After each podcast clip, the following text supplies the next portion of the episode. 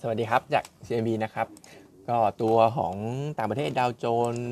ตลาดอเมริกาเนี่ยก็ยังปรับฐานอยู่ต่อเนื่องนะครับซึ่งตอนนี้ถ้าไปดู วิกซ์ Index เนี่ยมันก็รีบาวขึ้นมาพอสมควรแล้วนะครับจุดต่ำสุดเนี่ยอยู่ที่ประมาณ สิบสองจุดเก้า แต่เมื่อวานก็เด้งขึ้นไปไฮที่สักประมาณ สิบเจ็ดจุดสี่ นะครับเพราะฉะนั้นก็คิดว่าเดือนสิงหาอย่างสถิติบอกนั่นแหละก็คงจะปรับฐานกันต่อสำหรับตลาดหุ้นฝั่งอเมริกาเขานะครับในขณะที่ตัวบอนด์ยิลด์สิบปีก็อาจจะเป็นอีกหนึ่งเรื่องที่กดดันนะครับแต่เมื่อวานเนี่ยแพทเทิร์นของบอนด์ยิลด์มีเรื่องน่าสังเกตอันนึงนะครับก็คือ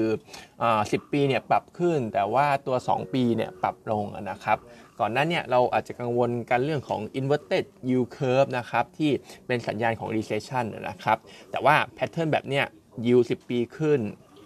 สองปีลงเนี่ยความ invert มันน้อยลงอันเนี้ยตามที่ผมรู้มาเนี่ยตามที่อ่านมาเนี่ยก็มันจะเป็นแพทเทิร์นของการจบความกังวล recession และและเศรษฐกิจเนี่ยก็กำลังจะเริ่มกลับมานะครับเพราะฉะนั้นในช่วงของ medium term long term เนี่ยจริงๆการที่ yield สิบปีปรับขึ้นแบบนี้หรือว่าความ invert น้อยลงแบบนี้เนี่ยมันก็อาจจะเป็นเศรษฐกิจที่ดีโดยภาพรวมก็ได้ในระยะกลางยาวเป็นต้นไปนะครับในขณะที่ฝั่งของตัวน้ำมันเมื่อวานซาอุก็มาตามนัดนะครับมีการคัดกำลังการผลิตเพิ่มเติมในเดือนเก้าแล้วก็ยัง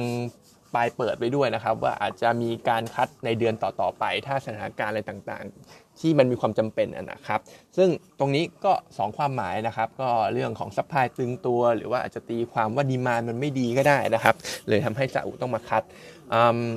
เรื่องนี้ก็คงจะทำให้น้ำมันดิบในวันบวก สองเปอร์เซ็นต์ กว่านะครับวันนี้ก็อาจจะมีแรงเก็งกำไรกับสผต่อแต่ทีนี้ส่วนตัวก็ยังอาจจะมองเหมือนเดิมนะครับว่าน้ำมันดิบเนี่ยอัพไซด์มันก็อาจจะไม่ได้เยอะมากมันก็สผก็อาจจะไม่ได้เยอะมากด้วยนะครับเพราะฉะนั้นผมคิดว่าหนึ่งร้อยหกสิบไปปลายอะไรอย่างเงี้ยถ้าขึ้นมาจริงๆเนี่ยก็ต้องเป็นจังหวะ take profit ของตัวสผเขานะครับในขณะที่เมื่อวานเกี่ยวกับสมาร์ทโฟนมีสองเรื่องนะครับก็คือตัวของ Qualcommที่ผลิตชิปพวก Snapdragon อะไรพวกนี้นะครับเขาก็บอกว่าไอตัวของชิปเซตเนี่ยที่เกี่ยวกับแฮนด์เซตทั้งหลายสมาร์ทโฟนทั้งหลายเนี่ยดรอปประมาณ ยี่สิบห้าเปอร์เซ็นต์ year on year งบออกมาก็ไม่ค่อยดีด้วยนะครับเมื่อวานราคาหุ้นเนี่ยดรอปไป เก้าเปอร์เซ็นต์ ส่วนของ Apple เนี่ยก็งบออกมาดีกว่าคาดประมาณดีกว่าคาดนะครับแต่ว่าจริงๆแล้วเนี่ยในส่วนของพวกยอดขาย iPhone สมาร์ทไอแท็บเล็ตMacBook อะไรพวกนี้นะครับดรอปลงทั้งหมดนะครับยอดขายเนี่ยติดลบทั้งหมดที่หนักหน่อยก็คือ พี ซี กับตัวของแท็บเล็ตนะครับเพราะฉะนั้นต้องระวังไว้หน่อยสำหรับพวก คอมเซเว่น J-Mart ซึ่งอาจจะรวมไปถึง Synnex ด้วยนะครับที่อาจจะเห็นงบควอเตอร์สองจริงๆเนี่ยเอาลุกเขาเหมือนจะควอเตอร์สามด้วยนะครับที่ยังจะค่อนข้างอ่อนแออยู่สำหรับในส่วนของพวก อ, อุปกรณ์แกดเจ็ตเหล่านี้ทั้งหลายนะครับแต่ทีนี้ตัวของ คอมเซเว่น เนี่ยผมคิดว่าถ้างบออกมาและราคาหุ้นตรงเนี้ยถ้ามันออกมาแล้วไม่ได้ลงไปกว่านี้ไกลหรือว่าถ้าไม่ได้หลุดยี่สิบห้าบาทเนี่ยผมคิดว่าเป็นจังหวะในการทยอยสะสมได้นะครับเพราะว่าเดี๋ยวปลายปีแล้วก็จะเป็นเรื่องของการเก็งกำไร iPhone และจริงๆเนี่ยเท่าที่ดูในอดีตก็ คอมเซเว่น เนี่ยจะเป็นหุ้นที่เพอร์ฟอร์มได้ดีในช่วงของเดือนตุลาคมแล้วก็เดือนพฤศจิกายนด้วยนะครับเพราะฉะนั้นก็อาจจะเป็นจังหวะในการดักซื้อดักเก็บตัวของ คอมเซเว่น ได้นะครับถ้าราคาหุ้นเนี่ยไม่เสียทรงนะครับก็คือตอนนี้มันไซด์เวย์ออกข้างอยู่ก็ถ้าลงมายี่สิบห้า ยี่สิบหกบาทก็คิดว่าเป็นจังหวะเก็บได้นะครับส่วนแบงก์อังกฤษนะครับเมื่อวันขึ้นดอกเบี้ยยี่สิบห้า basis point ทำให้ตอนนี้ดอกบ้านเขาก็อยู่สักประมาณ ห้าจุดสองห้า แล้วนะครับในไทยบ้านเราเองก็ฝรั่งขายเยอะนะครับเมื่อวาน สามพัน ล้านขณะที่สถาบันเนี่ยก็ประมาณ หนึ่งพัน ล้านนะครับเอ่อ เอ็น วี ดี อาร์ ยังไม่ยังไม่ได้โฟกัสกลุ่มไหนชัดเจนนะครับส่วนที่ผ่านห้องเราเมื่อวานเนี่ยก็จะเป็นฝั่งซื้อตัวของศรีนานาพรนะครับเอ่อแล้วก็ไปที่เอ่อการเมืองนิดนึงก่อนละกันนะครับก็เมื่อวานเนี่ยที่ศาลเลื่อนการพิจารณาที่จะรับหรือไม่รับไอ้ตัวคดีของการโหวตพิธารอบสองเนี่ยพี่เกษมเขามองว่าอันนี้ก็เหมือนเป็นแค่การแบบดึงเชงอะไรอย่างเงี้ยนะครับเพราะว่าผ่านมาหนึ่งอาทิตย์ถ้ารีบตัดสินเกินไปว่าไม่รับเนี่ยเดี๋ยวมันจะดูไม่ดีสักเท่าไหร่นะครับเดี๋ยวจะหาว่าไม่ได้ใช้วิจารณญาณอะไรเต็มที่อะไรอย่างเงี้ยนะครับก็เลยดึงเชนไปสักสองอาทิตย์ก่อนซึ่งพี่เกษมก็เคียงคิดว่าเอาคำเนี่ยก็น่าจะยังเหมือนเดิมก็คือก็คงไม่รับแหละสำหรับเรื่องไอ้คุณพิธารอบสองเนี่ยนะครับแล้วก็ยังมองเหมือนเดิมนะครับก็คือพลังประชารัฐเอ่อโทษนะครับเพื่อไทยกับพลังประชารัฐในการจัดตั้งรัฐบาลนะครับส่วน paper นะครับวันนี้ตัวแรกเป็น เอ็ม ที ซี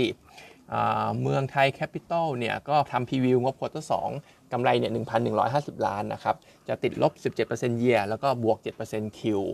ในฝั่งของพวกโลนโกรทเนี่ยตัวเลขยังค่อนข้างดีอยู่นะครับโตเราทำเนี่ยน่าจะโตสักประมาณ ยี่สิบสองเปอร์เซ็นต์ year on year แล้วก็ถ้า year to date เนี่ยบวกสักประมาณ แปดจุดแปดเปอร์เซ็นต์ ได้แต่ว่าปัญหาที่เราคอนเซิร์นก็เป็นเรื่องเดิมก็คือ asset quality เดี๋ยวควอเตอร์สองเนี่ยน่าจะเห็น เอ็น พี แอล เนี่ยปรับตัวขึ้นต่อนะครับจาก สามจุดหนึ่งเจ็ด ไปเป็น สามจุดห้า ในควอเตอร์สองเทียบ Q on Q นะครับแล้วก็ไอ้ตัวของ credit cost ก็ยังค่อนข้างสูงอยู่ก็คิดจะตั้งคิดว่าน่าจะตั้งสำรองสักประมาณ สามจุดห้าเปอร์เซ็นต์ ด้วยเป็นเลเวลเดียวกับที่เกิดขึ้นในช่วงควอเตอร์หนึ่งซึ่ง เอ็น พี แอล ที่ปรับเพิ่มขึ้นแบบนี้เราคิดว่ายังไม่พีคนะครับเดี๋ยวน่าจะเห็นปรับขึ้นอีกในช่วงของควอเตอร์สามควอเตอร์สามเนี่ย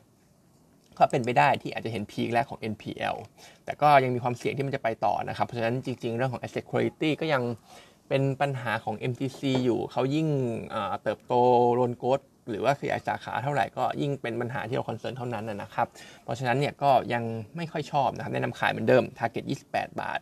ในขณะที่อีกตัวหนึ่ง แอล พี เอ็น ประกาศงบออกมาไม่ค่อยดีนะครับติดลบ สี่สิบเปอร์เซ็นต์ ทั้ง year ทั้ง Q กำไรเนี่ยแปดสิบเจ็ดล้านบาทเองนะครับซึ่งก็